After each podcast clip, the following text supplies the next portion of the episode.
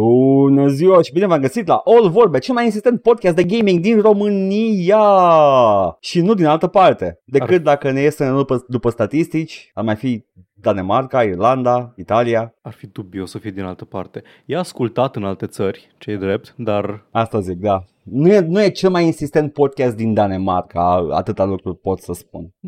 Nu știu, până la proba contrarie... O fi? Cel mai insistent podcast din lume? O fi având și ei un Gamervin. Crezi? Nu știu care sunt diftongii care se folosesc ca să sune ceva stereotipic danez. Auzi, dacă am învățat ceva cu daneza, este că sună a made up English, așa că este Jokken i Vorbin. Da, așa sună destul de Jokken i Vorbin. Da, bun. Hai că ești niște daneză dacă e. Hei, nu puteam să fiu așa de insensitive doar cu ardelenii, trebuie să spread out.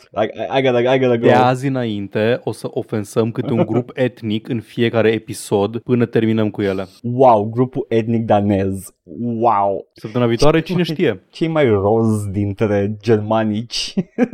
Cei mai paliți dintre anglosaxoni. Ai crede că sunt norvegenii sau ăștia? Nu, am văzut norvegeni și suedezi și finlandezi care nici măcar nu sunt germanici, dar nu contează, îi băgăm și pe ei acolo cultural. Nu, danezii sunt cei mai roz și mai rotunzi dintre germanici. Nordicii nu sunt germanici? Ba da. Well, da, tehnic. Nu sunt chiar germanici. Ai goții de toate naturile, like ostrovizii, whatever, și ai scandinavii, dar sunt more or less the same. Like, linguistic, spre exemplu, pot să spun linguistic, Paul. Linguistic, it kind of like went down, limba germanică a devenit germanică când a ajuns în nordul Europei. It went down, zici. Well, băiat, tu chiar ai făcut limbi. În peninsula scandinavă e încă that particular type of germanic care e scandinava. Cred, nu știu dacă precede sau... sunt simultane, whatever. Ideea este că they're sort of the same, steluță. În sensul că bănesc ca o rădăcină comună. Și nu mă refer doar la indo-europene, că indo-european e like the biggest fucking cop-out. Nu mergem atât de departe, nu. Probabil sunt scandinavi care au migrat la sud. Like, that's adică știm că the best guess. Normanzii erau nordici. Normanzii? Da. Nu, erau francezi. Actually, what are you talking about? Actually, așa, what? Nu. Te gândești că normanzii erau francezi, pentru că normanzii, că unul dintre marii lideri francezi era normand, dar e pentru că... Dar vorbeau franceză. Da, dar gen normand. Adică, like, cultural vorbind, erau deja francezi când au stat acolo. I'm gonna fucking fact check this. Like, ce pot să spun, deci, cu ce I'm pushing back here, este că știu despre The Norman Conquest în Anglia, da. Și în punctul ăla în istorie vorbeau deja Early French. Deci fii atent, sunt pe Wikipedia, dar la Normans. Adică sunt absolut convins că sunt o altă populație de dracu știe deci, ce vikingi. Da, normanzii sunt o cultură rezultată din intermingling așa între invadatorii / coloniștii nordici în Normandia, dar like, au ascendent nordic. Doamne, mă încurc acum. Ce mi se pare interesant nordic, mie, de fapt, că asta voiam să ajung, e cât de mult din Europa a fost dominat de normanzi, de nordici în general, scandinavi. Și de scandinavi și de popoare offshoot din scandinavi.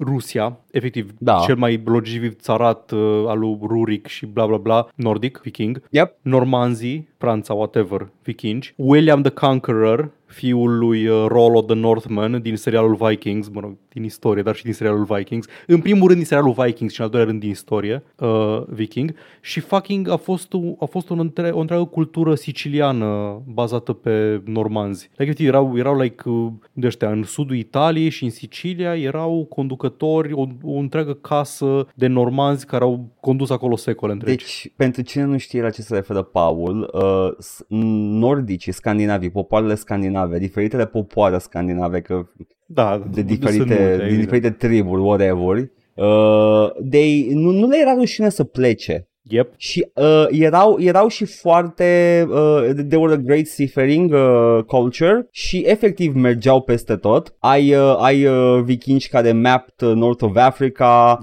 mapped north of the American continent. Știau cam cum e lumea, basically rotundă și fără să știe de greci. Da, exact. Ba, au ajuns și prin Scandinavia.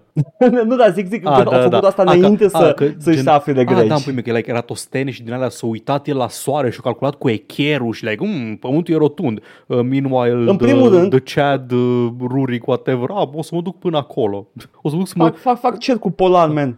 O să mă duc să povestesc cu inuiții din Canada. Deci, în primul rând, ca acel grec, cum îl cheamă? Tosten? Era Tostene. Ca el să facă chestia aia, trebuia să fie în Egipt. Deci deja e târziu. Nu, actually, fii atent, cel mai mândru de chestia Alexandria, asta.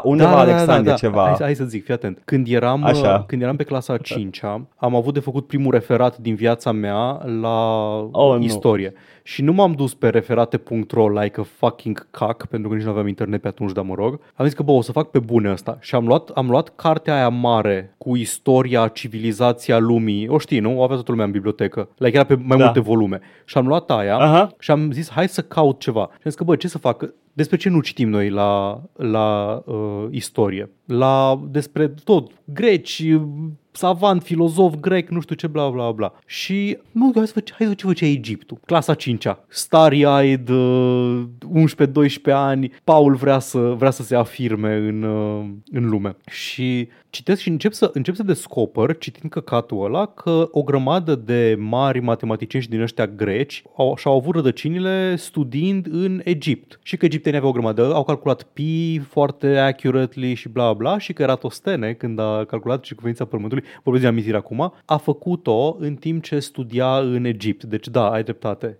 Era acolo când a calculat circumferința pământului. Și am scris 2 pagini de caiet A5 dictando pe subiectul ăsta. Fucking I know. De efectiv de la mine, în pui mei cu din alea, că hei, vorbim foarte mult despre filozoful, matematicianul grec sau așa, dar what about them Egyptians? Și efectiv nu s-o nici măcar nu s-o uitat pe el. Nu mai știu dacă mi-a dat notă sau nu. Și am fost atât de fucking deziluzionat și de atunci acolo a fost referate.ro până am terminat liceul. Am avut momente de astea în care m-am chinuit să fac referate și după aia ajungeam să am profesori care spun, dar tu n-ai așa mândria lucrului făcut de mână, și eram eu, man, am avut vreo 2 sau 3 lucruri la care am muncit cu nopțile și s-au uitat why would I have that? Da. Like, ok, sure, îți fac ție dacă vei neapărat, o să pun efort, dar e singura materie la care aș depune efort pentru referat, pentru că restul I'm just gonna copy-paste. Da, doamne, deci fucking... Băi, efectiv, pentru un copil de clasa 5-a, efort fără precedent. Efectiv, fără niciun copil de clasa 5-a vreodată nu a mai depus așa mult efort pentru un fucking referat la istorie. And look at you now, vorbești de tostii ăla... Eratostene, am verificat, by the way. S-a solidificat. Se vede că am traume cu chestia asta. Da, chiar Eratostene a calculat circumferința pământului din Alexandria. Eu știu că dacă a făcut-o in the African continent. Da, era în Alexandria. Bețe, da. Comparând la 2 locații diferite și după aia calculând diferența, dacă știe cum, dar a făcut-o. Da.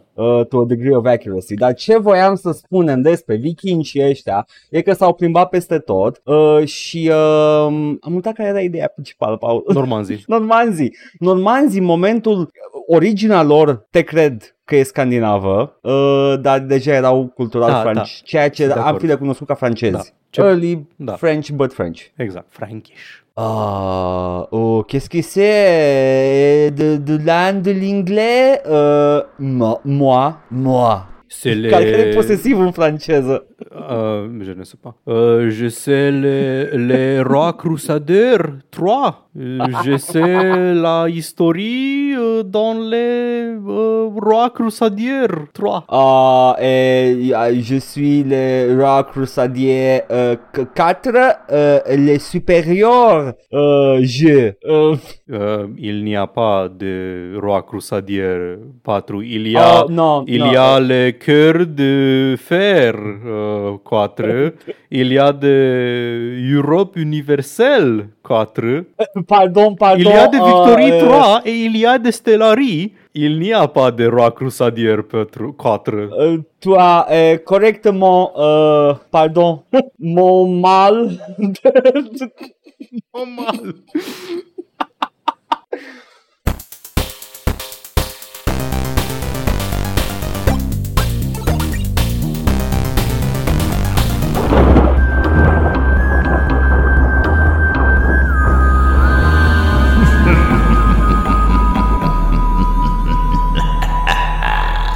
Paul, că nu ne amintim franceză și dăm lecții de istorie la oameni aici așa ad hoc, zi și mie ce ne jucăm împreună. Le Phasmophobie. Le Phasmophobie este jocul fenomen care a rupt Twitch în două și a făcut oamenii să caca pe ei.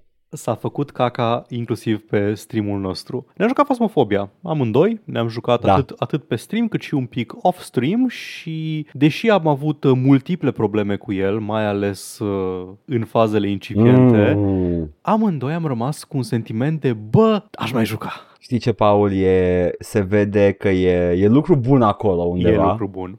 Și am continuat să jucăm. Dar hai să vorbim cu urarele mai întâi. Da, ca un pic de context, am citit un pic despre el. A ieșit în Early Access, încă e în Early Access, cândva în 2020, în toamnă. Pe vremea aceea, Kinetic Games avea un singur developer și între timp au crescut de 5 ori ca companie. Wow. Sunt acum 5 oameni întregi care lucrează la jocul ăsta. Trebuiau să scoată o versiune full anul ăsta prin vară, dar din păcate au avut un incendiu la sediu firmei, le-a mâncat câinele tema și au trebuit să mai întârzie un pic, dar bagă în continuare update-uri, content. Chiar acum o lună au băgat un update care bagă Ascensions. E mecanica aia în care, știi, faci level up și după aia îți resetezi progresul și primești un badge că ai resetat odată și după aia faci un pic mai repede XP-ul.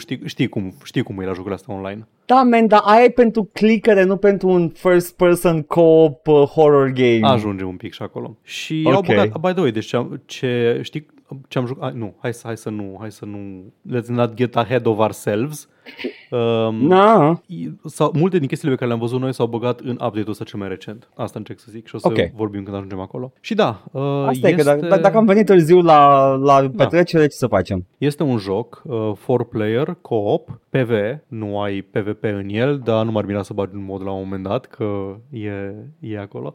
Și ești, în principiu, ești vânători de fantome. Vânători nu în sensul de Ghostbusters, ci vânători în sensul de ăia de pe Discovery care se duc în case ghilimele bântuite și se cacă pe ei de frică și după aia iese emisiunea. Ăla care spune că fantoma îl pune să bea un shot de whisky. Da. Și te duci tot felul de echipamente cu radioul la care vorbește fantoma, cu ultravioletele, cu laserul care... Îmi place foarte mult o chestie la echipamentele pe care le ai. Se vede clar că sunt ultimii șarlatani oamenii care fac chestia asta. Fantomele sunt reale în jocul ăsta, by the way, dar toate echipamentele sunt echipamente de șarlatani. Ai efectiv, la un moment dat, ai sare pe care s-o pui pe jos și dacă calcă fantoma în sare, hai, a fost o fantomă pe aici. Și scrie pe ea, nu e sare de masă normală, nu e like ghost salt, știi? Radio-ul, walkie-talkie-ul pe care îl ai în mână e spirit box, care spirit box e ceva folosit în ghost quackery și... Nici măcar nu e o chestie care preia, cred că interferențele electromagnetice, câmpuri electromagnetice, ceea ce este o chestie care, nu știu dacă știți, se găsește peste tot, exact, da. În schimb, ce e foarte efectiv, fun fact despre Spirit Box, e în casele vechi, când ai sursă de curent neizolată, it's gonna flare up. Da. Așa că dacă ai un haunted house vechi, well, there's your ghost right there cu Spirit Box-ul. Te duci într-o casă în puime care nu e corect izolată și licuie radon, gaz de radon din fundație și ești like, aveți fantome aici și după aia like mor de radiation poisoning. Pazuzu! Da. Oh, este chiar plutoniuzu. Da. Maxim 4 jucători, se poate juca și singur, dar e mai fun în multiplayer și în minim 2, maxim 4 e superb. Și te duci și trebuie să te duci într-o casă unde ai un brief, cumva, e aici a murit cineva, asta e numele persoanei care a murit aici, mergi și vezi ce fel de fantomă este acolo. Și te înarmezi cu toate căcaturile tale pe care le ai, care la început jocului când n-ai bani și you're just starting out, o cameră de aia mică de o ții în mână, ai o căcat de băț de la cu lichid care face lumină mov și ăla e detector tot de ultraviolete. Glow stick de ăla de petreceri. Da, exact. Ai un laser pointer care proiectează mai multe punctulețe pe un pământ ca să vezi când trece forma spectrală a fantomei. Lanternă de aia cum avea taică-meu când eram mic în anii 90 și așa mai departe. Și că echipamentele astea te duci și începi să detectezi unde crezi că este fantoma în casa respectivă. Și fantoma, fiind controlată de AI, are un comportament foarte complex și în fiecare moment are o șansă să facă ceva. Și cel ceva poate să fie să stea în camera în care este, fiecare fantomă are o cameră preferată în care stă, să se mute în altă cameră, să declanșeze un așa numit ghost event în care ori se manifestează, ori face să apară fum, ori râde și trece prin tine o formă spectrală și te caci pe tine, închide uși, stinge lumini sau interacțiuni, ia farfurile, aruncă, răstoarnă chestii prin casă, chestii de genul ăsta. Normal ghost shit. Știți și voi, ați mai avut fantome. Yep. Și trebuie să mergi să detectezi cam pe unde ar fi camera aia, unde crezi că ar fi camera aia, așa mai multe chestii, unde e multă activitate de fantomă, unde scade temperatura, pentru că atunci când stai lângă fantomă, care fantomă e tot timpul prezentă în casă, dar nu tot timpul face chestii, când stai pe lângă fantomă începe să scadă temperatura și te uiți pe termometrul tău cu mercur, în pui mei, cu alcool de la roșu, cum scade, și când scade, aici ai. Și începi să spui pe acolo, începi să pui echipamentul, pui camera, pui proiectorul, pui caietelul în care să scrie fantoma să mâzgălească, te duci cu spirit box, întrebi, hey, are you here? Cu voice chat-ul, are you here? What's your name? How old are you? Și câteodată răspunde fantoma și freaky as shit. Noi, ca mică paranteză, când am jucat prima oară, oh my fucking god, fără să știm nimic, nici tutorialul nu făcusem, ne-am plimbat ca proștii prin casa aia, am cu camera după noi, cu lanterna, dădeam pe pereți așa și până după aia ne-a murit fantoma pe amândoi. Nu, era ca și cum am jucat un joc de Steam, adică habar n-aveam, un horror game de ăla. Exact. Oh, spooky shit is going on! Pentru că ai un sanity meter, când stai pe întuneric, când vezi ghost event și de asta scade acel sanity și când ajunge la o anumită limită, de obicei sub 50% sanity-ul mediu al tuturor jucătorilor, fantoma are o șansă să pornească un hunt. Și când fantoma pornește un hunt, începe să se miște prin casă și dacă te vede, și câteodată o vezi și tu, că se mai manifestează corporeal, dacă te vede, vine spre tine și dacă te prinde, te omoară. One shot, nicio șansă să scapi. Tot ce poți să faci e să fugi de ea până își termină starea asta de hunting sau să te ascunzi într-un dulap ca în Alien Isolation. Îmi place că fantoma asta când te vânează e un obiect fizic, chiar dacă e invizibil exact. Most of the time și poți să o fentezi. Da, am văzut și eu video cu oameni care fug în jurul insulei din bucătărie și... Da. Asta e deja advanced tactics și o să vorbim imediat și despre chestia asta. Oh my god. Scopul tău e să identifici, scopul tău principal, să identifici ce fel de fantomă este acolo și pentru asta ai un carnețel, ai un jurnal în care ai mai multe tipuri de dovezi. Cum am zis, dacă proiectează formă spectrală pe detectorul cu lasere, dacă vezi ghost orbs pe cameră de luat vedere, dacă găsești amprente și urme de pași cu ultravioletele și dacă scrie în caietel, dacă emană câmp electromagnetic, mai multe din astea. Și sunt mai multe, fiecare de fantomă, da. Și măsură ce bifezi din chestiile astea, îți mai reduce din posibilitatea de ce fantomă o fi. Și ai like, peste 20 de tipuri de fantome în joc în momentul ăsta. Fiecare are propriul comportament, propriile abilități, pot să facă anumite chestii, răspunde la astea și fiecare are un set de 3 dovezi. 3 dovezi pe care trebuie să le adun ca să confirm că este fantoma respectivă. Și atât de funny gameplay-ul ăsta. Acest guesswork în care ești deschis frumos carnețelul și bifezi. Păi am văzut cu siguranță că avem ghost orbs, am văzut cu siguranță forma spectrală și nu știu a treia care este, dar uite, pot să zic cu siguranță că nu a scăzut temperatura sub 0 grade, nu a scăzut, nu știu ce, nu a crescut IMF-ul la plus 5, bla bla bla, și se tot reduce tot mai mult și poți inclusiv să încerci să ghicești și să pleci. Ciao, nu mai vreau să intru în casa bântuită. Și dacă ai ghicit, primești bani și experiență și faci level up și poți cumpăra echipament mai bun și așa mai departe și ai progresie. E payday cu fantome. Băi, am o problemă cu chestia asta, cu premisa jocului. Literalmente noi nu venim, nu facem decât să intrăm în casă, să zicem, cuițe, știu ce ai acolo, e un Baltazar, lordul iadului. Pa! Da, e un pic ridicol. Am plecat. Adică, Ce serviciu ofer eu? Care este contextul?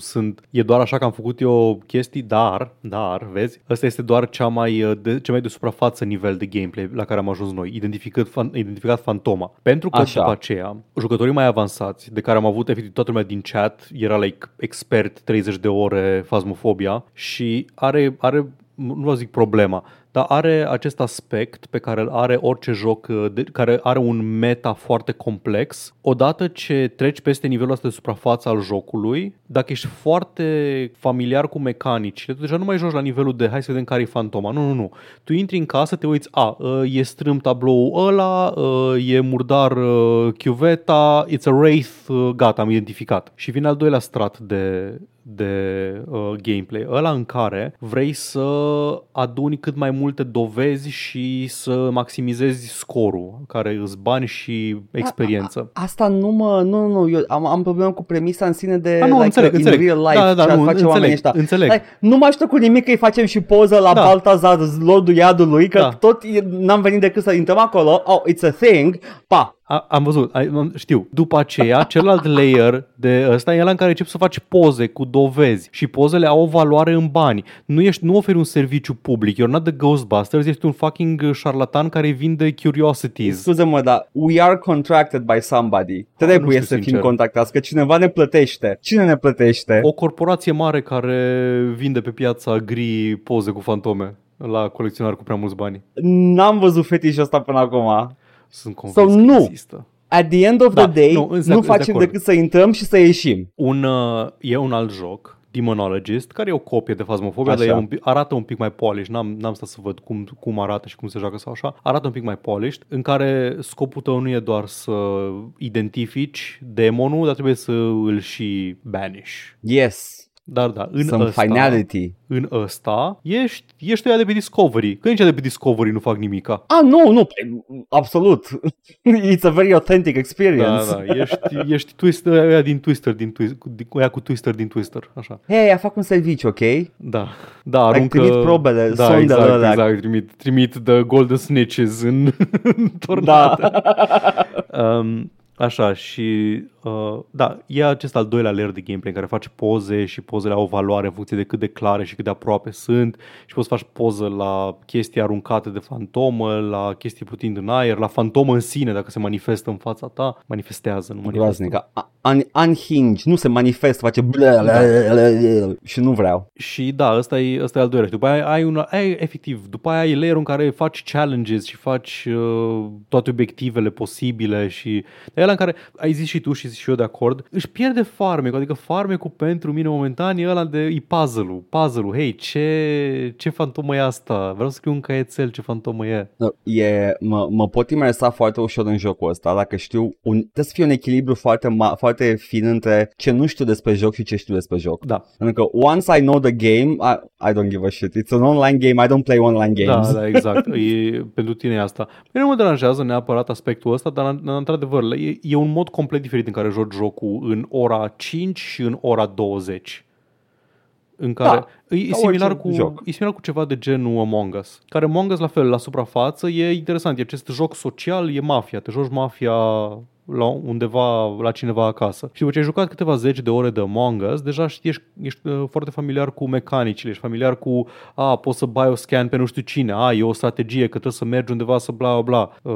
Dacă cineva e în camera cu tare, nu putea să facă nu știu ce altundeva. E un întreg fucking metagame în care oamenii care au jucat foarte mult joacă complet diferit jocul și e foarte greu să joci împreună cu oamenii care joacă jocuri de genul ăsta la nivel înalt. Am păcălit oameni care joacă de mult mai multe ori decât mine Among Us. Poți să o faci, dar problema.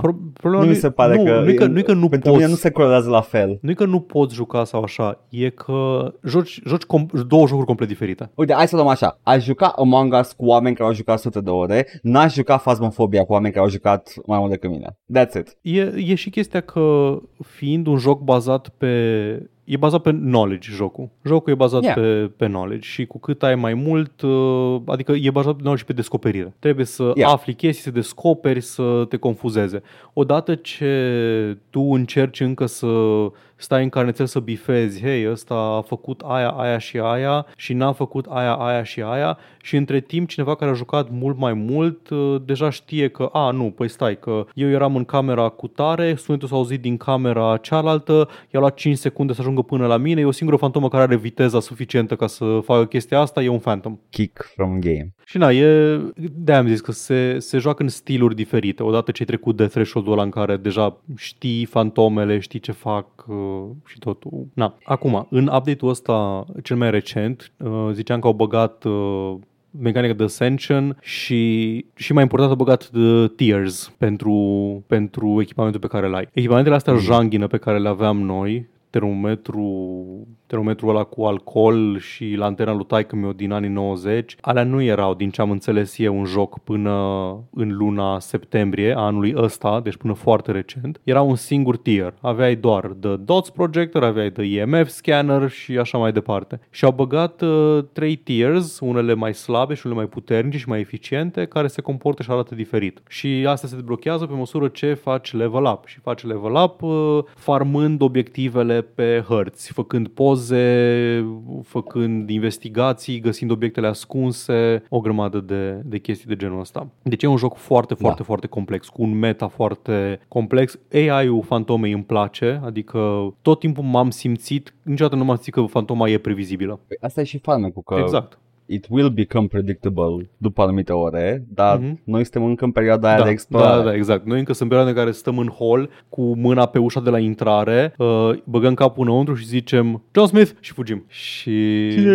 Da, e mișto. Încă o chestie foarte faină pe care noi n-am experimentat-o, apropo, chat-ul din joc. Deci noi am jucat cu chat-ul pe Discord, dar jocul ăsta are două tipuri de in-game chat. Are un proximity chat în care vorbești doar cu persoanele care te pot auzi fizic în încăpere, și mai au un global chat. Și global chat-ul ăla e prin walkie-talkie, deci puteam lejer să jucăm și pe stream așa. A, nu, eu știam de cum funcționează chat-ul. Am refuzat pur și simplu că știam că afectează fantoma. Da, și n-aveam chef. Dar asta e fun. Știu. Nu, fan sau te cași pe tine? Noi o grămadă, păi te cași pe tine și asta este fan. O bună parte din experiență noi am ratat-o pentru că fantoma este programată să răspundă la stimul exterior. Adică ai aprins lumina, fantoma s-ar putea să vină să vadă ce e acolo. Ai deschis o ușă, fantoma poate să vină să o închidă. Și, foarte important, vorbești, fantoma începe să se agite. Când vorbești și mai ales când îi spui numele fantomei, că jocul are și un pic de voice recognition, fantoma începe să facă urât. Și... Deci ar fi ajutat la procesul de investigație dacă am fi vorbit pe voice chat? Da, ar fi ajutat în sensul că am fi stimulat, dacă vrei, fantoma să facă mai multe chestii, mai multe ghost events, mai multe din astea. Noi, by the way, ne-am tot speriat că creștea monitorul de activitate la 10 și am zis, e activitate fantomică, vine să ne vâneze. Nu. Când fantoma te vânează, în primul rând ușa se încuie la intrare. Deci nu poți să ieși, nu poți să scapi. Am trăit-o de aia. Deci dacă ceva urlă de afară activitate 10, fugi și ușa este deschisă, nu ai fost vânat. Doar fantoma a făcut niște chestii mai complexe. Gen, de exemplu, când fantoma închide ușa de la intrare, dar fără să o încuie, și efectiv apare în fața ta în formă spectrală și vine spre tine și după aia dispare. Ghost event. Oh, ok. Niște ghost event mai potent de 10, fără să fie hunt. Da. Yeah, it's a cute horror co-op. Cred că e... nu vreau să zic că e cel mai... Mă rog, din câte am văzut și n-am jucat foarte multe, dar pe ăsta l-am și jucat, seems to be on the upper stratum of horror games pe care le pot juca cu prietenii. Da, care are layer-ul colaborativ foarte, foarte puternic. Da. E făcut cu oarecare direcție și se simte. Sunt aspectele de cooperare sunt bine introduse în joc. Și it's fun. Da. It's fun. Mă supără, cum am zis, dar, again, uite, vezi, când faci un joc online, trebuie să te gândești la echilibru și la chestii de genul ăsta. Like, fantomele sunt doar zombie. Da, like, all of them are just like vague, undead looking person. Nu e niciuna care să arate în vreun fel. Mă gândeam că poate fiecare fantomă în parte se manifestă într-un event special mai aparte, dar nu, they're all like zombies. Da, fantoma are un model 3D ales din vreo 12 și indiferent ce fel de fantomă e, indiferent că e un Onryo, adică fata din The Ring, sau că e un Oni, sau că e un demon, va arăta random. va arăta ca unul din acele 12 modele. I'm sorry, dar un demon nu arată ca un Ringu Girl. Da, ar fi ok. Ar fi ok dacă ar avea mai multe asset-uri generice și să apară doar când, da și așa, dacă apare când te vânează, la fel, e că strică, e un oni. Strică, da, strică componenta. Strică gameplay-ul, da, de identificare. Dar strică imersiunea în același timp. Așa e. Whatever. Ăla ar fi pentru un joc single player. Da. I'll concede that. Whatever. Acum, jocul, am zis, e făcut de o echipă foarte mică, momentan sunt 5 oameni, inițial a fost unul singur și se simte. E foarte amatoricesc asamblat, nu e bine optimizat deloc, adică face urât dacă nu-ți faci setările cum trebuie, inclusiv pe calculatoare high-end. Merge, nu e o problemă, dar performanțele lasă de dorit și user experience-ul este atroce. Ne-a luat cei de vreo oră jumate până să ne prindem exact ce vrea de la noi în materie de user experience, dar faptul că unele interacțiuni se fac cu click și unele se fac cu E. Dacă vrei să iei ceva de pe jos, e E. Dacă vrei să interacționezi cu ceva, e click. Când vrei să ieși din dubă să începi contractul, trebuie să apeși E ca să iei cheia și după aia click ca să apeși pe keypad. Poftim? Chestii... Într-o bună perioadă de timp n-am avut nicio noimă și trebuia să le învățăm pe din afară și tot mai făceam greșe. E oribil. Sistemul de interfața de inventar și de shop încă n-am înțeles-o, doar apăs.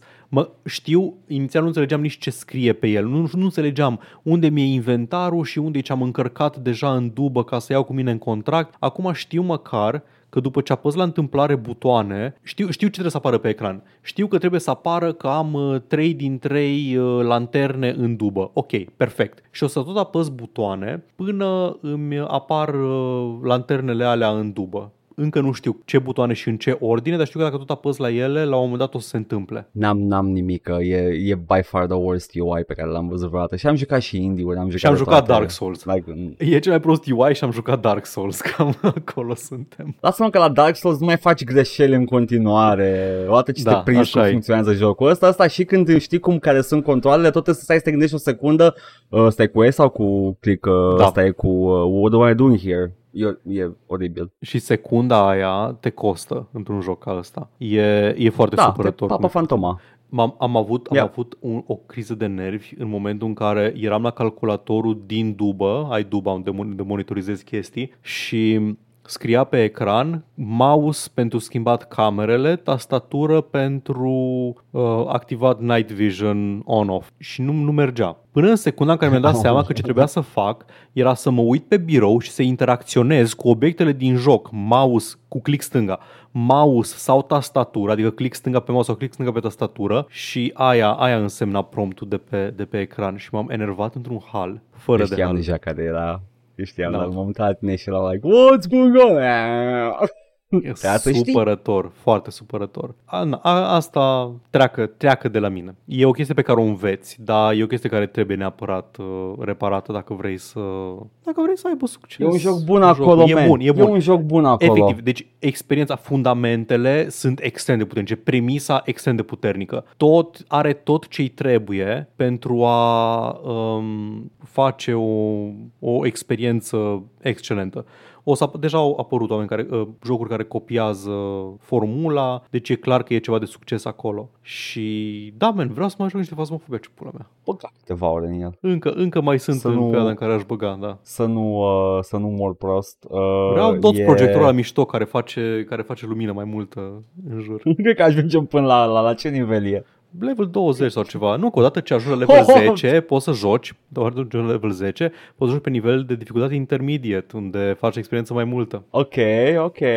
Vedem care e viteza. Da, dar da, e un joc bun. E un joc bun. Dacă vă plac jocurile horror și chestii de genul ăsta, îl recomand lejer. Doar că trebuie să aveți răbdare cu el până îi prindeți mecanicile. A fost genul de chestie, cum zicea și Shrimp în chat. E genul de joc care, once it clicks, it clicks hard. Știi care e partea cea mai groaznică la chestia asta? Nu pot să zic oamenilor așteptați să iasă din Early Access, pentru că by then it will be dead. Ca multe alte jocuri de genul ăsta. Da, e foarte posibil. Sunt foarte posibil. e joc pe care trebuie, dacă vezi neapărat, și ce vreau să fie în continuare sprijinit încât să poți să joci tu cu oamenii, da, prietenii tăi, whatever. Mm-hmm. Și din motivul ăsta cred că nu o să fie niciodată PvP, pentru că depinde de, bă, nu, dacă strângi prieten, poate poți să faci PvP și așa, dar it's a now thing, mă, și o să se termine. It is a nothing, dar durează de 3 ani deja, adică merge ok. Și acum e picked anul ăsta. Da, să vedem, au băgat un update masiv. Tot timpul jocurile astea tind să reapară când vine cât un update. Deci nu e exclus să-l vedem. Mă rog, vedem ce-o fi. Uitându-mă la jocuri come and go, pot să spun sigur că nu prea se colorează neapărat cu update-urile, ci cu cât streamer mare îl streamuie. Da. Acum, ideea e că jocul ăsta e el în early access sau așa, de feature complete. Nu ca alt joc despre care o să vorbim imediat. E feature complete. Nu o să fie... Phasmophobia nu o să fie niciodată mai mult decât atât. Nu e niciun endgame care lipsește din el sau așa. Maxim o să ai mai mult content în el. Dar nu e ca un early access de genul, hei, ți-am dat actul întâi din Baldur's Gate 3, joacă-l acum și după aia începe de la început când iese din early access. Sau, hei, am băgat primele 20 de niveluri din acest MMO și o să le băgăm pe următoarele 40 și raiding-ul și așa peste 3 ani. Nu, like, Phasmophobia... This is it. Asta e Phasmophobia, asta o să fie Phasmophobia până la finalul vieții sale, dar probabil că o să tot auge, o să modifice, o să balanceze. Să n-aveți rețineri pentru că e în early access în sensul ăsta. Exact. Și dacă vezi neapărat să încercați-l cât mai curând posibil. Da, exact. Acum cât e booming. Găsești și jocuri online, găsești și jocuri... Poți să joci singur, poți să joci cu prieteni. Singur, mi se pare că you're kind of missing the whole point al experienței. N-aș juca cu random people jocul ăsta. Mă, oamenii care sunt pe server s-au jucat și cu randoms, din ce am înțeles, și pare ok. Am o toleranță atât de mică la random people pe internet. Acum nu știu experiența au avut ei, dar tot ce trebuie este unul singur care să facă ceva absolut out of left field și nu n-am nici chef. Și în jocul meu acel om se numește Edgar. Păi da, vezi tu? Poți să te uiți în ochii mei și să-mi zici că I did bad and I'll go Kevin James on you and go meh.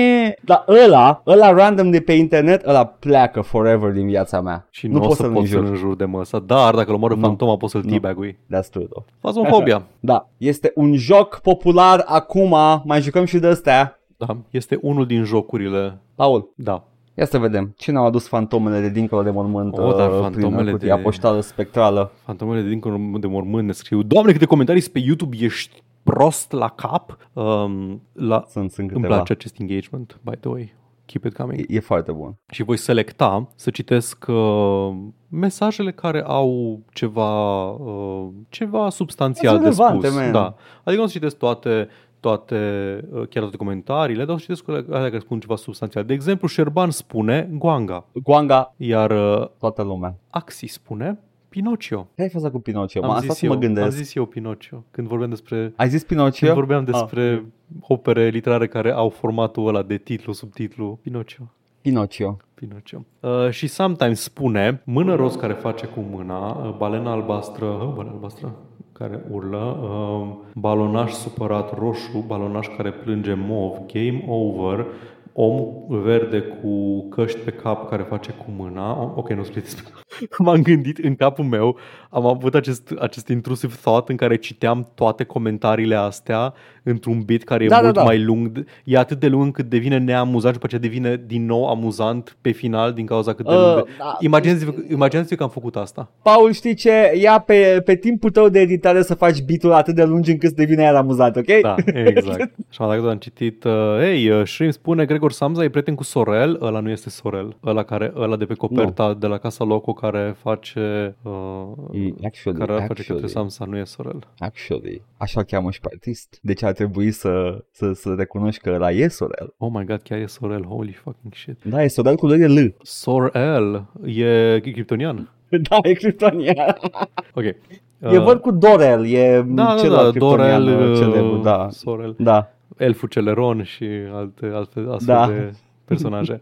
Apolodor spune Resident Evil 5 și 6 au avut destul succes pentru marketul survival horror. Nu cred că seria a fost vreodată în pericol, chiar și fără alt boost financiar. Problema a fost că de la 4 încolo au încercat să fie action games competitive cu alt de Halo și COD, cred competitoare mai degrabă din context, dar da, care să concureze practic cu Halo și COD. Și în comparație cu astea au eșuat masiv, da, Gears of Evil.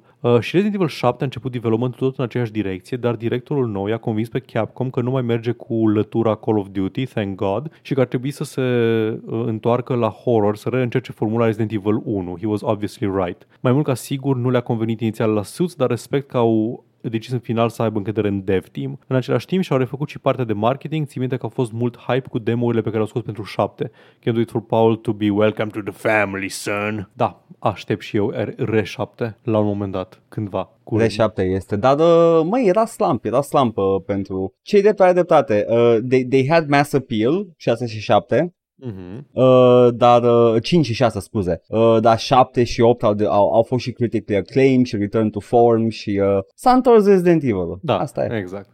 Mulțumim pentru comentariile de algoritm lui Dani Peach Blossom și Zahăr Cubi cu obligatory engagement comment și de la, ok, îmi zic diță, dar știi ce? Dacă nu sunt diacrice în numele de utilizator, voi citi fără diacrice, așa că Dita Miramar. Dita atât Miramar? Da. Ok. Comentariul de sus algoritmul. Am ascultat atâtea episoade și de fiecare dată auzind Team Sweeney, paranteză, echipa Sweeney, și chiar mă gândeam ce dracu e echipa Sweeney. Nici mi-a trecut prin cap să caut pe Google, shaking my head. Am văzut o știre cu numele lui. Paul în fiecare episod. Îmi bag coaile în gura lui Team Sweeney. I'm sorry, but we're Team Edward here, for the record. Și e Tim tehnic. There are some Tim, who call him Team. Tim? Da, Edgar, dar nu toată lumea a făcut limbi. Ați încercat, nu? I hear it's great. Așa, Porkman zice pe SoundCloud, am uitat să citesc numele episodului, All Vorbe 324 sau cel mai insistent podcast de gaming. Oh, wow, ai pus subtitle la am văzut, da. apreciez, cu copertă de Metamorphosis, Kafka Loco, scuze. Aduceți-l dracu înapoi pe Michael Kirkbride să facă o prăjeală mai mare ca Disco Elysium și Planescape combinație. Edgar, zi-mi tu cine e Michael Kirkbride. Cine e Michael Kirkbride? Bună întrebare. Din context pot să deduc că e cineva de la Elder Scrolls, nu? E artistul pentru Morrowind în mare parte. Okay. Designer, feature design. Da, ok, el era designerul, la world design și la astea. Bun, ok. E un artist foarte bun. Mm-hmm. Apreciez, da, nu știam pe nume. Băi, nici eu. Și apropo de ciclul de copiat epigonii de la sursă și după aia sursa înapoi de la epigoni, de care am vorbit data trecută, nu mai știu în ce context, dar mă rog. It's me. Mă rog. E ceva, un oroboros cultural, da, probabil. Cred că era chiar în contextul de Resident Evil Revelations, care se inspiră de la The Evil Within, sau mă rog, arată că The Evil Within, care e offshoot de Resident Evil, așa. Și zice, la fel cum a făcut Starcraft cu Warhammer, sometimes the apprentice becomes the master, Soyface. Aș fi curios să vă gândiți și la alte serii care au făcut așa, că mie nu-mi vin acum on the go. Am eu exemplu perfect, Tomb Raider Uncharted. Care a apărut pe fundația făcută de Tomb Raider-urile originale, după care toate... da, Tomb Raider-urile noi au copiat formula Uncharted și absolut toate acestea menționate au copiat Indiana Jones filmele, da. Și o perioadă de timp LucasArts au încercat să facă niște Indiana Jones care după Tomb Raider. Da, deci ăsta este un multi-oroboros cultural acolo, da. Și e foarte interesant. Dar chiar care au copiat și au depășit originalul, nu știu, Disco Elysium cu Planescape Torment? Cu ce? Cu toate CRPG-urile făcute vreodată? Da, Disco Elysium care s-a pișat pe toate CRPG-urile. Mai e o chestie asta mișto cu The Apprentice Becoming the Master. Mortal Kombat a fost o perioadă de timp the best-selling western, cel puțin fighting game, ca estetică și ca tot, și a apărut o copie care a devenit mult mai populară, cel puțin o perioadă de timp, decât Mortal Kombat, și am uitat cum îi spune. Imediat găsesc și numele acum. Killer Instinct. Killer Instinct a devenit mult mai popular o perioadă de timp față de Mortal Kombat și după aia it kind of sunk back in. A avut o reînviere acum câțiva ani și nimic nu s-a mai auzit de el. Dar încă un exemplu. Fine, whatever, you know? Da, dar da. Și, da, mai am un exemplu. Seria Divinity, luată după CRPG-urile originale și, într-o oarecare măsură, ARPG-uri, a culminat în Divinity Original Sin, după care a făcut Baldur's Gate 3. Și aia, da. Pe template-ul lor de CRPG. Se pare că ține. And people love it. Da. Și acum, un comentariu foarte important și foarte special, pentru că îmi dă ocazia să trec din nou în revistă un subiect foarte drag mie, și anume Star Citizen. De la utilizatorul care pare să aibă user tag-ul RoxyRRX, dar apare doar ca listener pe SoundCloud for some reason, nu știu dacă e bug sau altceva. Vreau să încep prin a spune că ăsta e primul comentariu pe care îl dau. Foarte bine, mulțumim, să mai lași. Nu este deloc de hate. Aici începi să te îngrijorezi. Oh, nu. Dar mi se pare puțin ciudat și poate ipocrit. Să vă plângeți de faptul că jocul încă nu s-a lansat. De faptul că jocul încă nu s-a lansat, referitor la Squadron 42, shooterul Star Citizen. Parcă voiam ca jocurile să apară atunci când sunt cu adevărat în forma lor finală. Foarte valid. Da, Starfield s-a lansat între timp și e un joc foarte mare. L-am jucat și nu sunt singurul care spune asta, dar este un joc cam mediocru overall. O opinie pe care Edgar o împarte cu tine. În sensul în care toate Elder Scrolls-urile sunt cam mediocre. Mai puțin Morrowind, da. Morrowind e diferit. I accept. Așa... care uneori are momente bune. Chiar dacă nu am văzut prea multe legate despre Star Citizen și Squadron 42, cred că dacă acele jocuri vor fi la așteptările tuturor, ba chiar mai mult, nu contează că a fost în development atât de mult timp. Important este ca aceste jocuri să iasă atât de bune pe cât vor ei să fie. Eu am descoperit recent și ador contentul, mulțumim foarte mult, și spun încă o dată că nu este de hate acest comentariu și nici nu am jucat Star Citizen, deci nu am putut fi ofensat ca un fanboy că v-ați luat de el. Bun. Mulțumim foarte mult pentru comentariu. Mulțumim, excelent comentariu. E un comentariu pe care îl visam noi doi de mulți ani. Pentru că am ocazia să trec din nou în revistă. Good faith, un comentariu in good faith, fără hate, care chiar pune o întrebare. Da. Și... vreau doar să... O să uit, Paul. I swear to God, o să uit.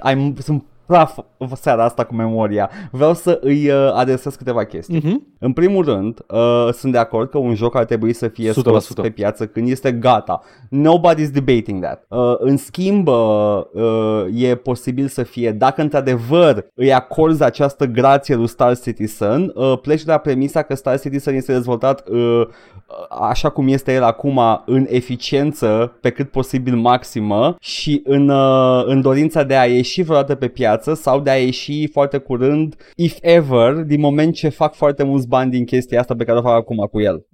Deci, eu presupunere acolo. Eu presupun că they just wanna make money și suferă de foarte multe probleme de development și feature creep. Deci, posibil să nu iasă în cea mai bună formă pe piață la un moment dat.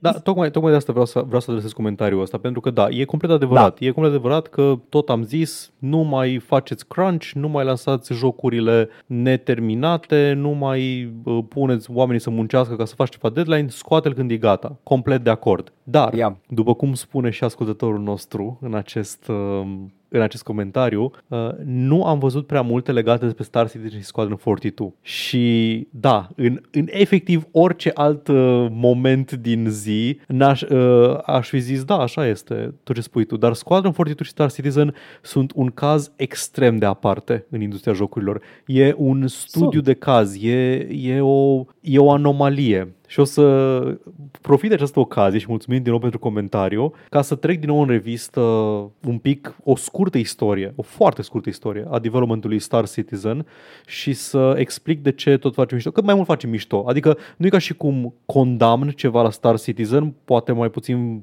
practica de monetizare pe care o face, în care efectiv ajungem și acolo. Optimizarea aia de căcat. Aia nu e de condamnat. Aia e like un joc care n-a ieșit ok. Dar e feature complete, man. Da, e feature complete. Nu că Squadron 42 nu l-a jucat nimeni, dar o să înțelegi poate imediat. Ideea e în felul următor. Ca o foarte scurtă istoria relației noastre cu Star Citizen, în 2017, când am început noi să facem podcastul ăsta, deja era o glumă veche că Star Citizen e vaporware. Printre, cred că, primele noastre episoade ever, facem mișto de Star Citizen și faptul că nu o să iasă niciodată. Deși ei se laudă că e aproape gata, iese imediat, uite ce frumos arată, e gata. Și au trecut 6 ani de atunci. 7 imediat. Ok, Cândva în 2011 sau 2012 a început developmentul acest joc numit Star Citizen dintr-o companie numită Robert Space Industries de la Chris Roberts, un developer de shootere spațiale din anii 80 și 90, seria Wing Commander în speță. Pe vremea era un gen foarte...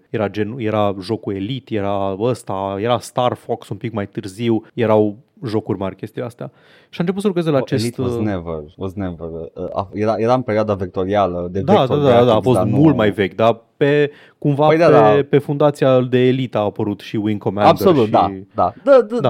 The Space Simulator, yeah. Și Roberts a început să lucreze la acest joc numit Star Citizen, care se voia fi un The Every Game. E jocul ăla pe care l-am gândit cu toții când aveam 10-12 ani și am zis, mamă, ce fain ar fi un joc în care poți să faci orice. Dacă vrei să fii pilot de curse, e un racing game, dacă vrei să fii soldat, e un shooter, dacă vrei să faci, nu știu ce, e un management game și acest every game în care poți face totul și orice. Pe vremea aceea era, mă rog, încă este activ și în vogă, era MMO Eve Online, care Eve Online este într-o oarecare măsură acest joc în care poți face nu orice, dar poți face o plajă largă de chestii în care toată economia se bazează pe chestii produse și vândute de alți jucători și această lume care e player run. Jucătorii sunt și NPC-urile în această lume și totul se învârte în jurul jucătorului. Și asta promitea să fie Star Citizen, doar că cu gameplay, pentru că Eve are un gameplay foarte anost și insipid, unde Star Citizen urma să fie acest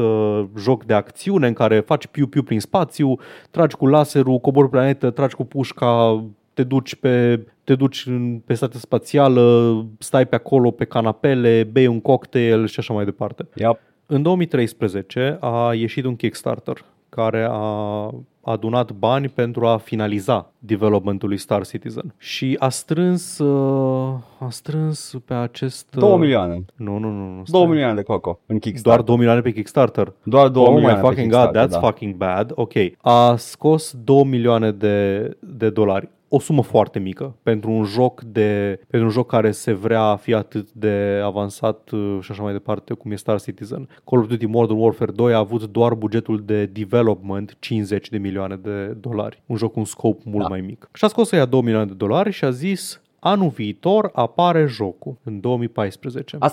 Asta e în 2014, jocul a intrat în preproducție în 2010, cu producția începând în 2011, deci putem să luăm 2010 sau 2011 ca an de început. 2011 producție, okay. 2013 Kickstarter și în 2014 urma să apară jocul complet.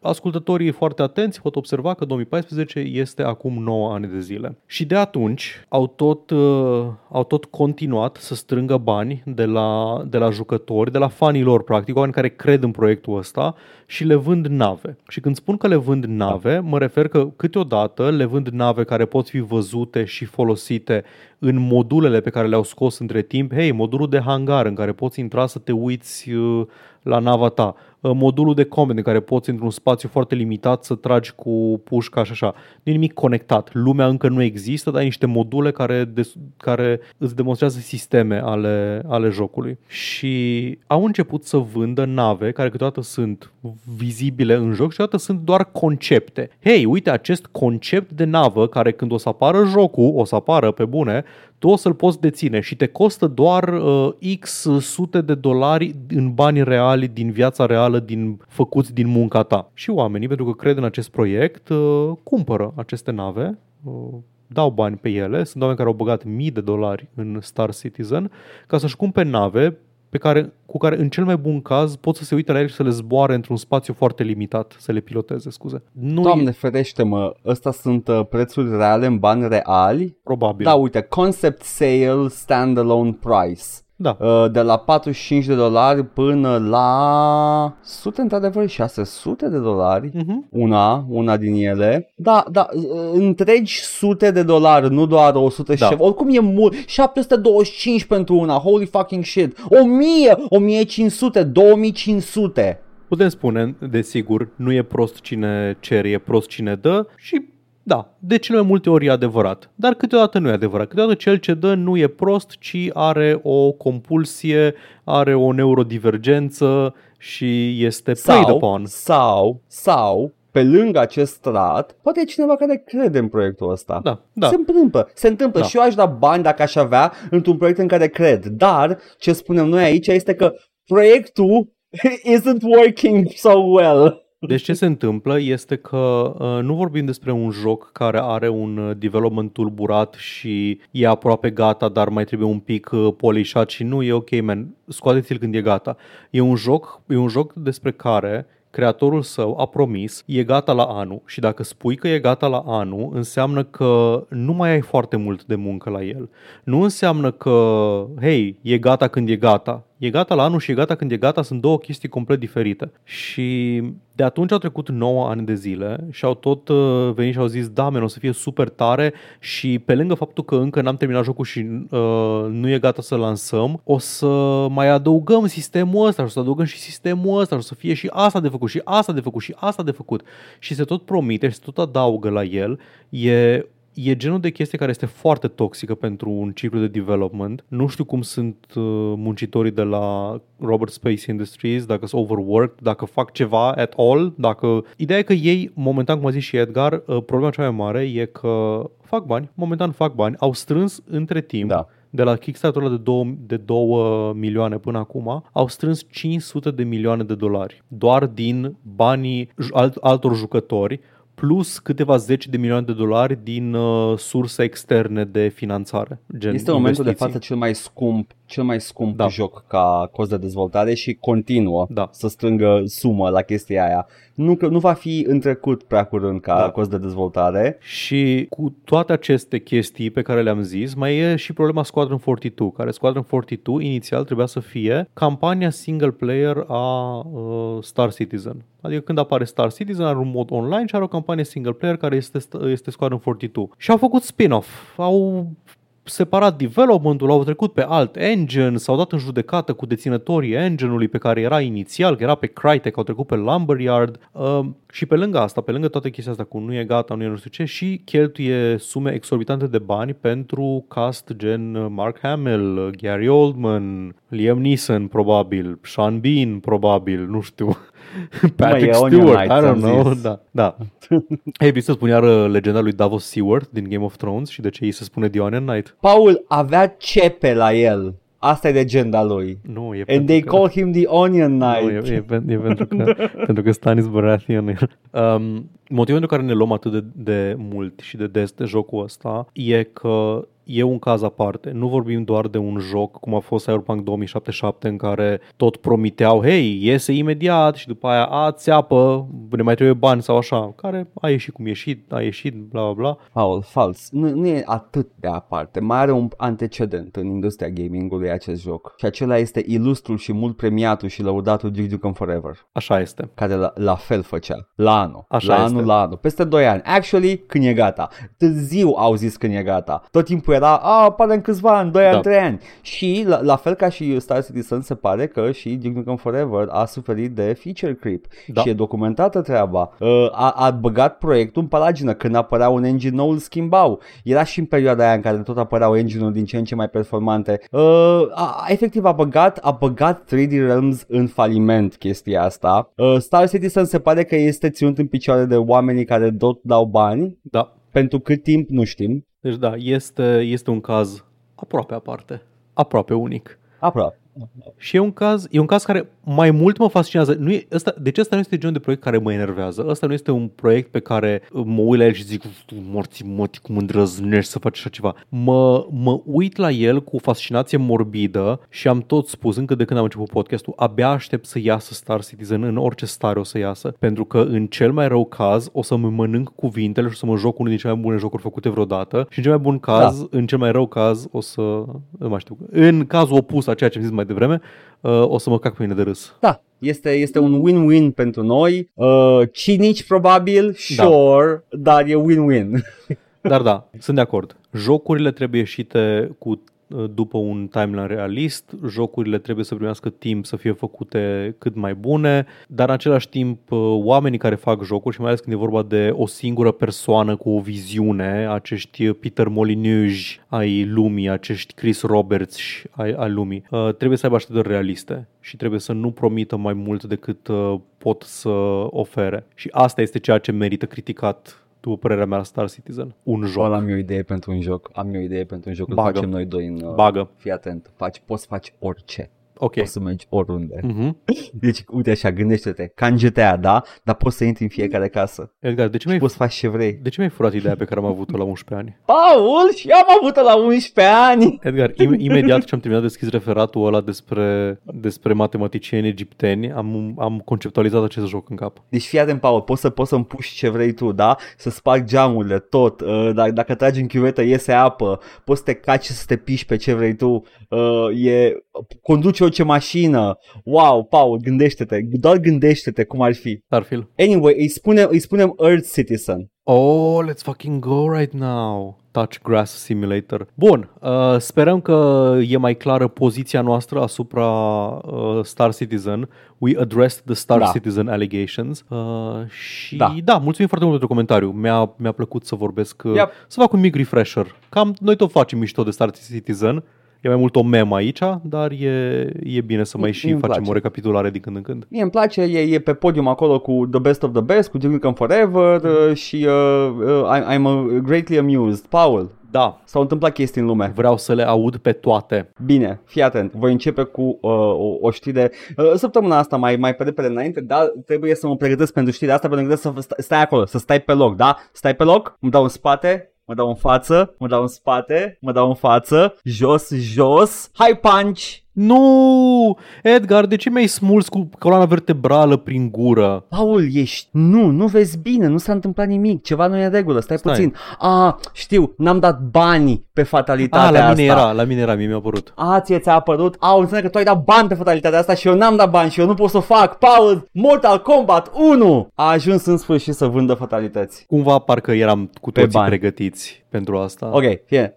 Mortal Kombat sub Warner Brothers, studioul care dezvoltă Mortal Kombat, NetherRealm Studios, care e în continuare, în cel puțin în punctele cheie, încă e populat de the old Midway. Uh-huh. Like Ed Boon încă e acolo, cu cred că și Tobias mai e acolo.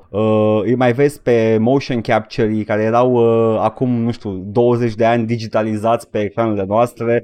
Carlos Pesina, Divisio, toți aia care apărau pe ecran încă mai sunt acolo, which is good. Dar se pare că pe palatul de business sunt pătrunși de veninul Warner Brothers și tot bagă microtransacții. Mai țineți minte scandalul The Quick Fatalities? Da. În care vindeau fatalități cu un buton, apeși un buton și face și era pe bani, era un token. Era consumabil, da, nu era că cumpărai fatalitatea, nu, era consumabil. Ăla încă sunt în joc și Mortal Kombat 1 în continuare. Dar m-am uitat pe niște ecrane de store acum să văd cam care e situația și de vreo 3 jocuri vreau să zic, dar nu, hai, de 2 jocuri. Și un Injustice, se pare că au mers mult pe cosmetice, pe bucățele de armură cosmetică. Injustice făcea chestia aia în care îți dădeau stat-uri, which is kind of fucking weird într-un fighting game. Și în Mortal Kombat erau multe cosmetice, foarte multe prin criptă, le deschideai. Știi că Mortal Kombat 11, ăla de înainte, nu? Ăla e 11, da. Nu prea avea atât de multe microtransacții în el. Erau multe cosmetice, cei drept, și un DLC foarte bun, l-am și lăudat când a apărut, dar Mortal Kombat 1 ăsta e mizerabil. Ai costume pe bani, ai quick fatalities pe bani, ai o grămadă de căcaturi pe bani și acum o fatalitate sezonieră de Halloween pe bani. $12 mai exact te costă ca să faci această fatalitate doar de Halloween. Ok, bun, fii atent. Cred că aici avem un studiu de caz foarte important pentru argumentul sunt doar cosmetice, ce te deranjează nu sunt integrale gameplay-ului. Pentru că ăsta e argumentul care apare de fiecare dată. Hei, e doar un skin, la ce-ți trebuie? Poți să joci și fără skin-ul respectiv. Da, dar nu mă distrez la fel de tare dacă nu am skin-ul care îmi place. Dar ăsta este un exemplu și mai bun, pentru că dacă ai crescut cu Mortal Kombat, dacă ai jucat când erai tânăr sau mai mic, dacă ai jucat așa, nu poți să te uiți la ceva de genul fatalitatea asta e doar pe bani și să nu te revolți din tot sufletul tău, pentru că nu, numește-mi ceva mai iconic pentru seria Mortal Kombat decât fatalitățile. Și e o cosmetică, o fatalitate e doar o cosmetică, deja ai câștigat meciul și e doar un efect cosmetic. Dar în același timp nu poți să te uiți la mine ca om care a mai jucat Mortal Kombat și să-mi zici, hei, o fatalitate pe bani e doar un obiect cosmetic. N-ai cum să gândești chestia asta decât dacă ești ultimul om de pe pământ. Nu, este... Nu știu, n-am nicio chestie bună de spus aici sau nicio chestie neapărat decât mă piși pe mulților. Sunt revoltat de chestia asta pentru că este degradarea microtransacțiilor, vor să împingă cât mai mult, să vadă ce ține, ce nu și uite așa ajungem la fatalități pe bani. Vă reamintim că ăsta este un joc care costă 70 de euro, adică 350 de lei. Plătiți bani ca să participați la The Live Service. E un Season Pass. A avut Season Pass când s-a lansat, cu o zi înainte, cu o săptămână înainte știam Season Pass-ul. Plătești bani pentru acces în magazin. Efectiv, plătești bani pentru acces în magazin și nimic mai mult. Păi, ce ăsta? Metro? Da, exact. Nici măcar la Metro e gratis, nu dau să ai SRL. Nu, dar pe de-aia dată stai. Nu oricine poate. Da, exact. Deci, legitimația de criptă cu capa, vă rog. Da. Am văzut pe unul care, într-un video cu care testa fatalitatea. E frumusică fatalitatea, not gonna lie. Nu e de mântuială făcută, dar a cumpărat-o live, a cumpărat-o în video și scria acolo content cu capa. Purchased. Dă-te-n pula mea. Fuck you. Purchase cu capa. Bagă-ți credit cardul cu capa și codul KKV.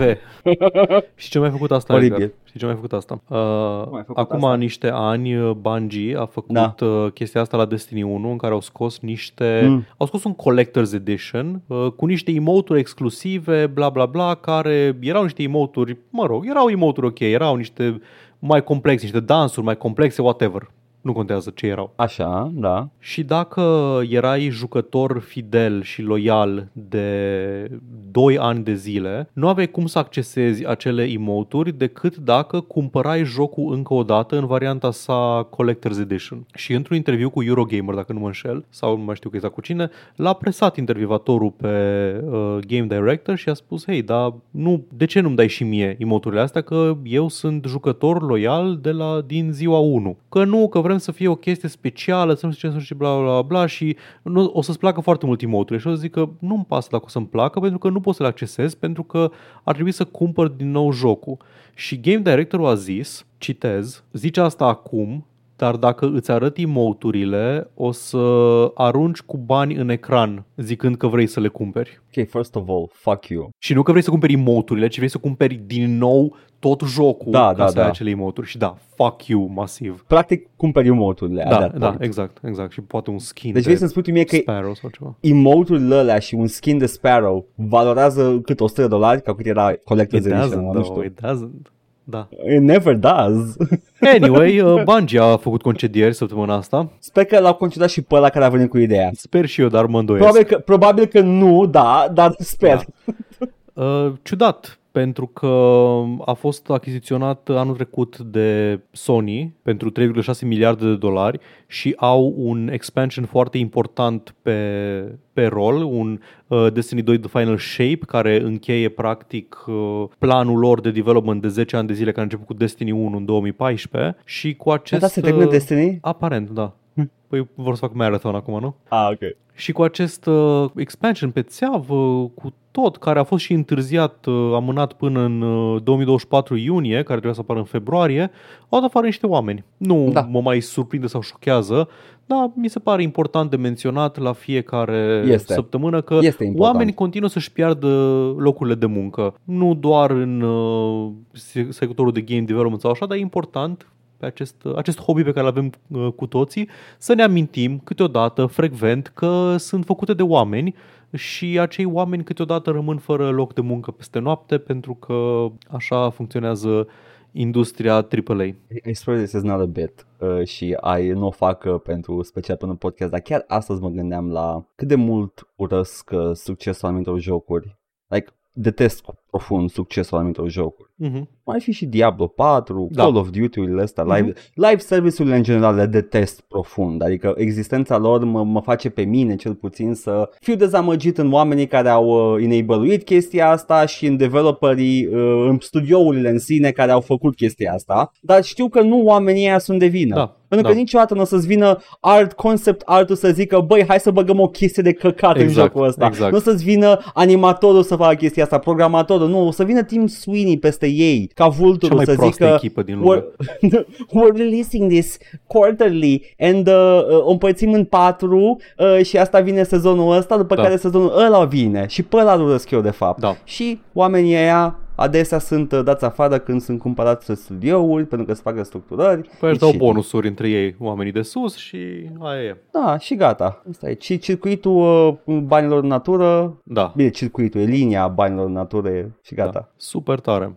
Bun. Ok, mai avem o știre, am uitat să zic de ea la început și dacă ești de acord o să-și scot o știre de pe listă. Hey, Cities Skylines 2 are probleme de performanță. Ok, aveam de gând să facem niște glumițe sau așa, dar mi-am amintit o știre mult mai importantă pe care ar trebui să o vorbim, de care ar trebui să vorbim în loc de ea. E acest joc numit The Finals, care a apărut de la un studio, Embark Studios. E acest shooter competitiv, online, multiplayer, bla bla bla, cu o estetică de game show. E un The Running Man foarte colorat, foarte așa. Practic au făcut, nu știu, Radical Heights sau ceva de genul ăsta, dar le-a și ieșit. Foarte colorat, foarte quirky, foarte bla bla. A ieșit recent sau stă să apară sau e în beta, nu știu exact care e starea. Așa, da. Nu despre joc este această poveste, ci despre faptul că aproape tot voice acting-ul din acest joc este text-to-speech generat de AI. Și am ascultat câteva samples postate de, cred că știi, Gianni Mandragano? Da. Actor vocal. It's not good. Nu știu dacă mi-ai fi dat să-l ascult, nu știu dacă ți-aș fi zis instantaneu ăsta e AI, dar ți-aș fi zis clar că nu este o performanță vocală foarte bună de la... Mai fost un joc care a făcut chestia asta, un adventure game, puzzler, ceva gen Myst, și se simțea că nu e om. It got better, dar I don't think it will ever be human, like a human-like. La ce folosește asta e că fii atent, ai în felul următor, ai numele echipelor care se bat în arena asta, da? Și o echipă se numește Pulele mici și alte echipe se numește Cururile mari, știi? Și ai comentatori sportivi care îți comentează meciul și când dai un frag sau așa, îți face câte o glumiță de genul că, hei, se pare că cururile mari vor trebui să dea din cur mai tare ca să câștige. Și e o chestie organică, adică tu ai un nume de echipă și ei au voice lines generate care fac referințe și fac glumițe despre... Asta am dedus eu din acest clip show pe care l-a pus Gianni pe Twitter. Sunt niște pre-baked, cum mai spune... E exact ca la FIFA, cum face comentariul la FIFA, care este înregistrat cu oameni, numai că are același sistem în care îți acum bagi faza de atac. Dă comentariul de atac. Aici pare că reacționează și la chestii pe care le-au introdus jucătorii în joc, știi? Sau așa că poate echipele sunt un pool de nume de echipe și nu contează deloc. Ideea e că posibil. Developerii au apărat chestia asta zicând că le-a permis să facă development-ul mult mai rapid, că le-a permis să facă în câteva ore ceva ce le-ar fi luat luni de zile dacă ar fi angajat actori vocali. Paul, au perfectă dreptate. Și știi care e partea cea mai nasoală? Este că e dovada că if you wanna go, do a live service, ca un studio mic, n-ai resursele financiare să faci chestia asta. Una la mână, a doua la mână, no, I'm not endorsing the AI usage, un căcat sinistru, dar au perfectă dreptate pentru că este o grămadă de resurse care intră în chestiile astea și... Ce să zic, man? Fă un single player, fă un co-op mai mic, nu face un live service care să fie în competiție cu CSGO. Da. Faza e că, ce zic ei, că ia timp mult mai puțin să faci cu AI decât să îl faci cu actori vocali, e complet fals, pentru că toți actorii care au reacționat la chestia asta au zis e bullshit, constant facem sesiuni rapide, constant mergem două zile ca să lucrăm câteva ore și să facem un joc întreg. Costă bani. Da, costă bani. Matraganu a zis we're constantly banging out rush order sessions for like within a day or two. When you need more, you can book another session. We actually make it very easy. A zis că inițial când a jucat prima oară beta-ul, credea că e doar o chestie de placeholder, dar aparent chiar vor să meargă cu asta și oficial. Alt actor vocal, Zayn Shacht, a zis why the fuck do AI voice people act like hiring voice actors is some kind of arcane ritual? I've knocked out entire game's worth of audio in a 2-hour session. It ain't deep. Și alt actor, care și sound designer, Pax Hegelson, zice I'd like to again encourage devs to reconsider the use of voice in their games as simply an asset in the pipeline of agile development. Gen, cum ai asset 3D și ai asset nu știu care, ai și asset vocal. Hei, sprintul ăsta ne ocupăm de aia și ne trebuie acest... Adică nu trebuie să faci tot voice recording-ul într-un singur punct cândva la finalul jocului. Hei, dacă ai scris liniile de dialog, poți să înregistrezi și vocile pentru ele și să livrezi feature-ul ca fiind livrat. He does go on to say that AI can serve an important role in the development of a game, but an actor that could use the tools of their craft and experiences to collaborate and make something greater than what the devs imagined. Deci, în principiu, se simte. Da, mă, e un joc free, self-published. Da. Nu știu cât de mare e echipa, înțeleg, dar e clar că n-au fondurile. Înțeleg constrângerile financiare. Înțeleg. Da, dar zic că puteau să facă altceva. Puteau să facă altceva, absolut. Și ar fi trebuit să facă altceva. Nu avem nevoie de un din asta. E ok. Nu, literalmente. Nu, mă uit la el și sunt like, what is this, Valorant? What is this? I don't get it. Nu suntem noi targetul. Adică sunt oameni care mănâncă pe pâine din asta. Deci, whatever. Da. Băi, și că... oamenii care mănâncă pe pâine, scrieți-ne, vreau să știu, ajută încă unul? I just wanna know. Ok, zipa, scuze. Da, that's a good point. Dar faza e că, ok, nu ți-l permiți pe John St. John să-ți facă, pe Nolan North, pe Troy Baker. Man, găsești pe Fiverr actori vocali, amatori, dar care tot fac o treabă mai bună decât AI-ul ăla janghinos pe care l-am auzit, care pare că nu știe exact în ce direcție vrea să ducă emotiv o frază când vorbește. Pare că am ascultat acum în timp ce vorbea, e oribil. Începe și aproape că ajunge cu energia până la nivelul de comentator sportiv, dar nu tocmai.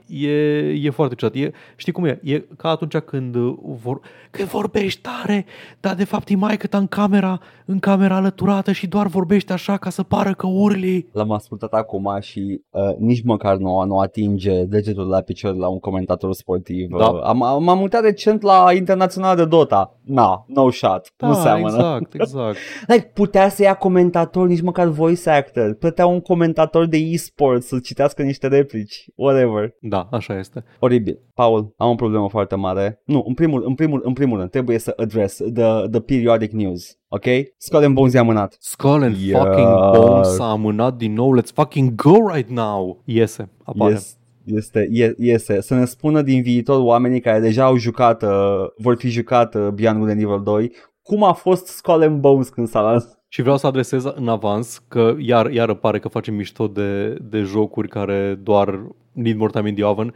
Skull & Bones e un joc de la Ubisoft în care îmi bag pula și în același timp e doar amuzant că Ubisoft l-a anunțat cu fanfară în anul în care a ieșit, în care a fost anunțat și a și ieșit Sea of Thieves, chiar au gen două jocuri online live service cu pirați care urmau să apară și unul din ele a ieșit și... e încă jucat. Nu numai atâta, dar Skull and Bones trebuia să fie componenta multiplayer de Assassin's Creed 4, care a devenit its own game, care după aia, deci la fel ca și Star Citizen, avem alt joc care s-a desprins din alt joc, care nu mai apare. Da, și se tot amână și din ce am înțeles e rău la studioul la care lucrează pentru el. Nu mai știu minte exact circumstanțele, știu că e un studio undeva în Asia de Sud și că nu e ok la studio, nu sunt tratați ok angajații. Adică nu doar Nu doar nu s-a dat ok regular shit de Ubisoft, ci în general. Am înțeles, ok. Da, deci se progresează greu. Da, da. Puteți să facă alt joc, man, unul mai micuț, nu știu, unul pe care să-l facă, să fie mai manageable, să fie tratați mai bine în consecință. Deci ca idee și pentru viitor, când facem mișto de că se tot amână jocul cu tare și unii studiouri mari, chestia pe care o criticăm e nesustenabilitatea creierii de jocuri din astea mari. De, hei, am făcut un joc cu 20 de triliarde de planete și pot să aterizez pe fiecare în parte. Da, dar vreau doar 5 și bune. E ok că a făcut-o deja unul indie și e ok deja. Există jocul ăla, e da. No Man's Sky. Iată. Ubisoft, dar Microsoft in the news again. Xbox a făcut o chestie recent. A început să baneze periferice neautorizate. Ok. Și am văzut știrea asta cu coada ochiului și am spus, I'm not gonna cover this, e periferice neautorizate, înțeleg de ce face Microsoft, it's shitty, dar no, I'm not gonna talk about it. Și după aia am văzut că it's kind of a big deal, în special în comunitățile de fighting game-uri. Se pare că se folosesc de anumite periferice pentru plăcuțele alea de izbit cu mâna în ele, cu butonașe. Da. Uh-huh. Și mai ales la turnee, se folosesc alea și toate astea nu vor mai merge de acum înainte decât dacă sunt autorizate înainte. Procesul de autorizare presupun că are o grămadă de criterii, inclusiv calitate, I guess, dar în principiu ce am înțeles din mișcarea asta este că Microsoft is clamping down on cheating cu periferice care îți modifică controllerul. Okay. Pentru jocuri online. Deci motivul ăsta ar fi cam ăla realul. Ideea este că Microsoft n-a venit cu o abordare mai elegantă pe chestia asta și pur și simplu a tăiat accesul la periferice neautorizate. Uh-huh. Și evident că nu vor autoriza un cheat periferic ca să te ajute să câștigi. Dar ce m-a frustrat și mai mult este răspunsul Microsoft de la acest outrage justificat, în opinia mea, cu mai ales în fighting game community. A spokesperson from Microsoft confirmed the ban will soon go into effect and said it's for performance, security and safety. Microsoft and other licensed Xbox hardware partners' accessories are designed and manufactured with quality standards for performance, security and safety. They wrote in a statement, unauthorized accessories can compromise the gaming experience on Xbox consoles. Players may receive a pop-up warning that their accessory is unauthorized. Eventually, the unauthorized accessory will be blocked from use to preserve the console gaming experience. Auzi. Da. Nu, m-a supărat foarte mult răspunsul ăsta, pentru că literalmente este împotriva experienței, ca dovadă că sunt afectați oameni. A doua la mână, just get a fucking anti-cheat thing. Sau banează oameni că nu cred că dacă, știi, anti-cheat-urile îți verifică chestii la nivel de software. Dacă ai software, dacă ai chestii hardware care interacționează cu input-ul analogic al controllerului, e greu de detectat. Adică, știi ce nu o să poată bana, ce nu o să ne poată lua niciodată? Căcaturile pe care le-am văzut eu pe toate reel-urile de craft pages și din astea, în care îți legi niște bucăți de lemn și benzi de cauciuc de controller ca să facă un fel de volănaș care te ajută să conduci mai bine în jocuri de driving. Aia nu o să ne poată bana niciodată. Foarte bine. Dar în același timp nu mi se pare deloc decizia. Nu e consumer friendly deloc. Nu mă interesează de scena online de fighting games, îmi pare rău. Adică nu spun că e rea sau ceva, nu mă interesează. Nici pe mine nu prea mă interesează, nu urmăresc, dar am văzut că sunt chiar vizibil afectați o grămadă de oameni pe chestia asta și nu asta m-a convins să iau știrea, m-a convins răspunsul Microsoft, care este atât de vag și lipsit de orice fel de personalitate. Când spun că nu mă interesează, nu vreau să zic că nu mă interesează la modul, nu mă interesează subiectul acestei știri, nu mă interesează la modul, nu mă interesează că niște oameni o să poată să trișeze la lasă-mă să joc cu ce controller vreau eu, ce pula mea, atâta tot. Nici măcar că la ce anume e problema asta, la Call of Duty, la whatever the fuck, oricum o să trișeze oameni. Da, exact, aia e chestia. E mai greu să trișezi pe consolă decât pe PC, dar nu imposibil. Și faci firmware upgrade, I don't know, man. Pe vremuri, pe vremuri era acest hack în comunitățile de jucători de nu știu ce dracu de jocuri se jucau, îți băgai un creion în fața degetului mic și arătător și în spatele degetului mijlociu și inelar și te ajuta să apeși mai repede cu degetele alea, că puneai presiune și puteai să apeși butoane mai repede, efectiv, ca să faci button mashing mai rapid. Pe ce? Pe trigger? Pe whatever, nu contează, pe orice buton care trebuia button mashed. E efectiv, okay, schemă veche, am citit despre ea într-o carte de game design la un moment dat și oamenii fac chestii de genul ăsta de nu știu cât timp, adică efectiv îți hack-ui sistemul biomecanic al corpului. Ce o să faci? O să mă banez pe mine? O să vină Death Squad de la Microsoft la mine acasă? Oh, bună ziua! Bill Gates, leave Paul alone, Bill Gates. Nu, te rog, nu-mi fura prepuțul. Am stresul ăsta, am stresul, nervii ăștia față de balancing and da, meta-cuckoldry. Just make an online game and launch it, for fuck's sake. Nu trebuie să fie totul perfectly balanced ocean. Mă gândeam la patch notes-urile de Starcraft. Oricum nu o să apară, nu o să fie e-sportul următor, chestia pe care o faci tu. Că n-a fost nici Overwatch, n-a fost nici Hearthstone. Nu o să faci următorul e-sport. Fă un joc online, e ok. E-sports e scump. E-sports nici măcar nu e așa, doar un flex. Da. Nu o fac pentru bani dacă se bagă în e-sports. Niciunul din ei, nici Blizzard. Pentru că costă bani să menții o scenă de e-sports. Valve o face literalmente finanțată aproape complet de jucători, exact. Da. Deci nu e the thing to do. Toți se bagă pe jocuri care sunt jucate și vând căcaturi. Nu, mă gândeam la asta, dar apropo de balancing cuckoldry, de patch note-ul de StarCraft, like fucking Christ, știam prețurile de minerale la unități în StarCraft 1. Și în StarCraft 2 le-au schimbat de 7000 de ori. Da, exact.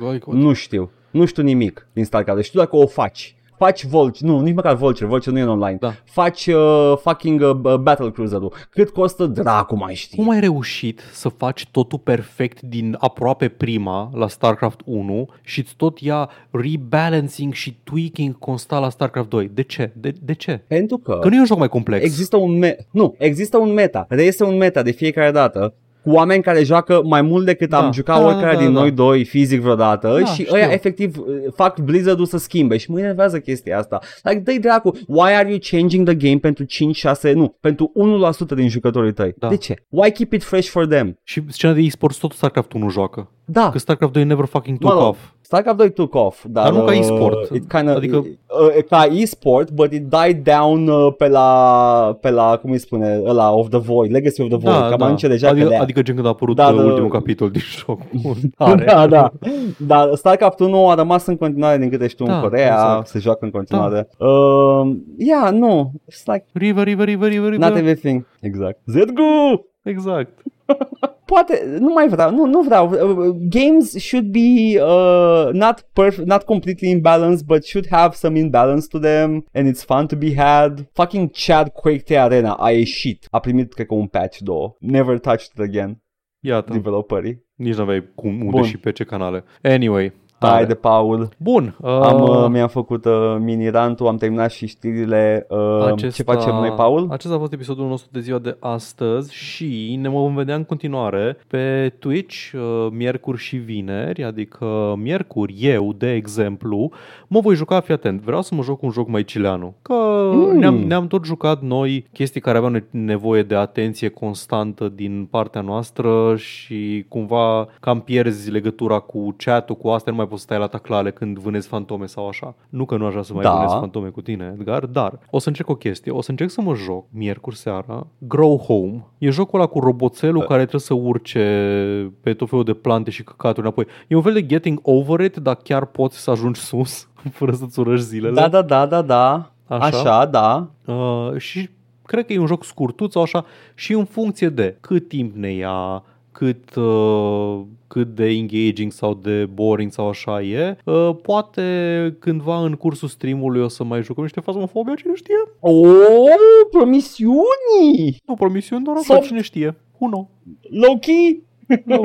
Dar da, cum este planul meu pentru miercuri? Excelent, Paul, pentru că eu voi juca vineri și va trebui să-ți pui șapca de gândire, Paul, că mă joc Empire Earth. Iată! Vom avansa chiar din epoca de piatră până în epoca informațională și mai departe. Mai departe ce? Nu știu că era și cu ceva cu laser. Nu, ce sunt mai departe? A, și mai departe, în acest weekend pe YouTube va mai apărea încă un episod din longplay-ul nostru de Batman Arkham City și anume DLC-ul Harley Quinn's Revenge. Get your horny caps on! Cu acestea se va termina partea a doua din saga trilogiilor de pe canalul nostru început în 2018 și vom trece la titlul cu numărul 3 din fiecare serie pe care am jucat-o și veți vedea asta și mai multe mai departe.